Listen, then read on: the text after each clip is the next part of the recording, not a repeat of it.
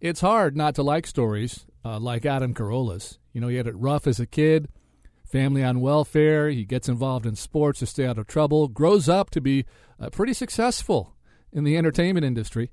Good for him, you know, seriously. But he does serious damage to his credibility and the level of respect he had earned for his life story with his over-the-top, factually challenged, belligerent rant about the Occupy Wall Street movement, which you can listen to if you'd like. There's a link to it at my website along with the text version of this story. Now, according to Carolla, the Occupy movement, which of course has now mushroomed to cities large and small from coast to coast, consists entirely of lazy, jealous, angry 20-somethings who want rich people to take care of all their problems. He takes a few examples of the slackers and the idiots that represent a small minority of every generation and every protest movement and holds them up as representative of the entire Occupy Wall Street effort. Ironically, it's exactly what a slacker would do.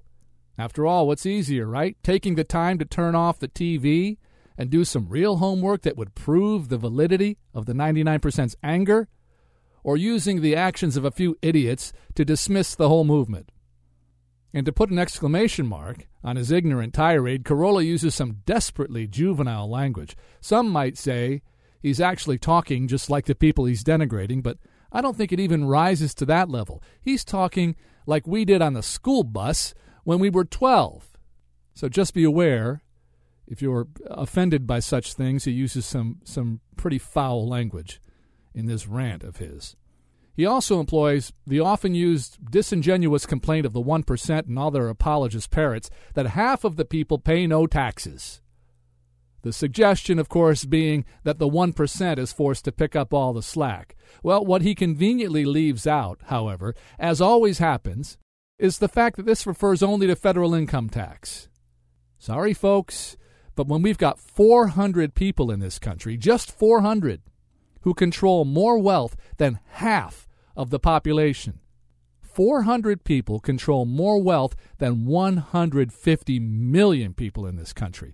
When you've got that happening, the 1% is certainly going to be paying the most federal income tax.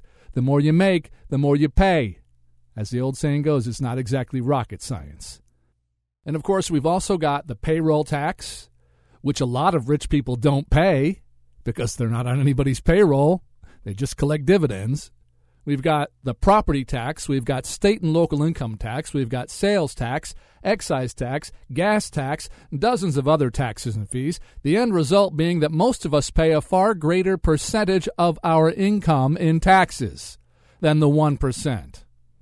So where should you place more trust if you're honestly seeking the whole truth about the Occupy Wall Street movement, what it means, what's behind it?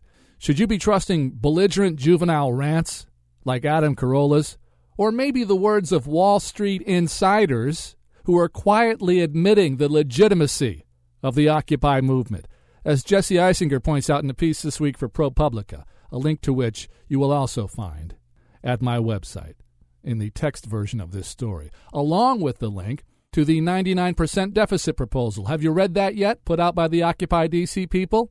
As I've said previously, you don't have to agree with it completely. Just understand that it's a serious effort by people who know what they're talking about to get our country back on track.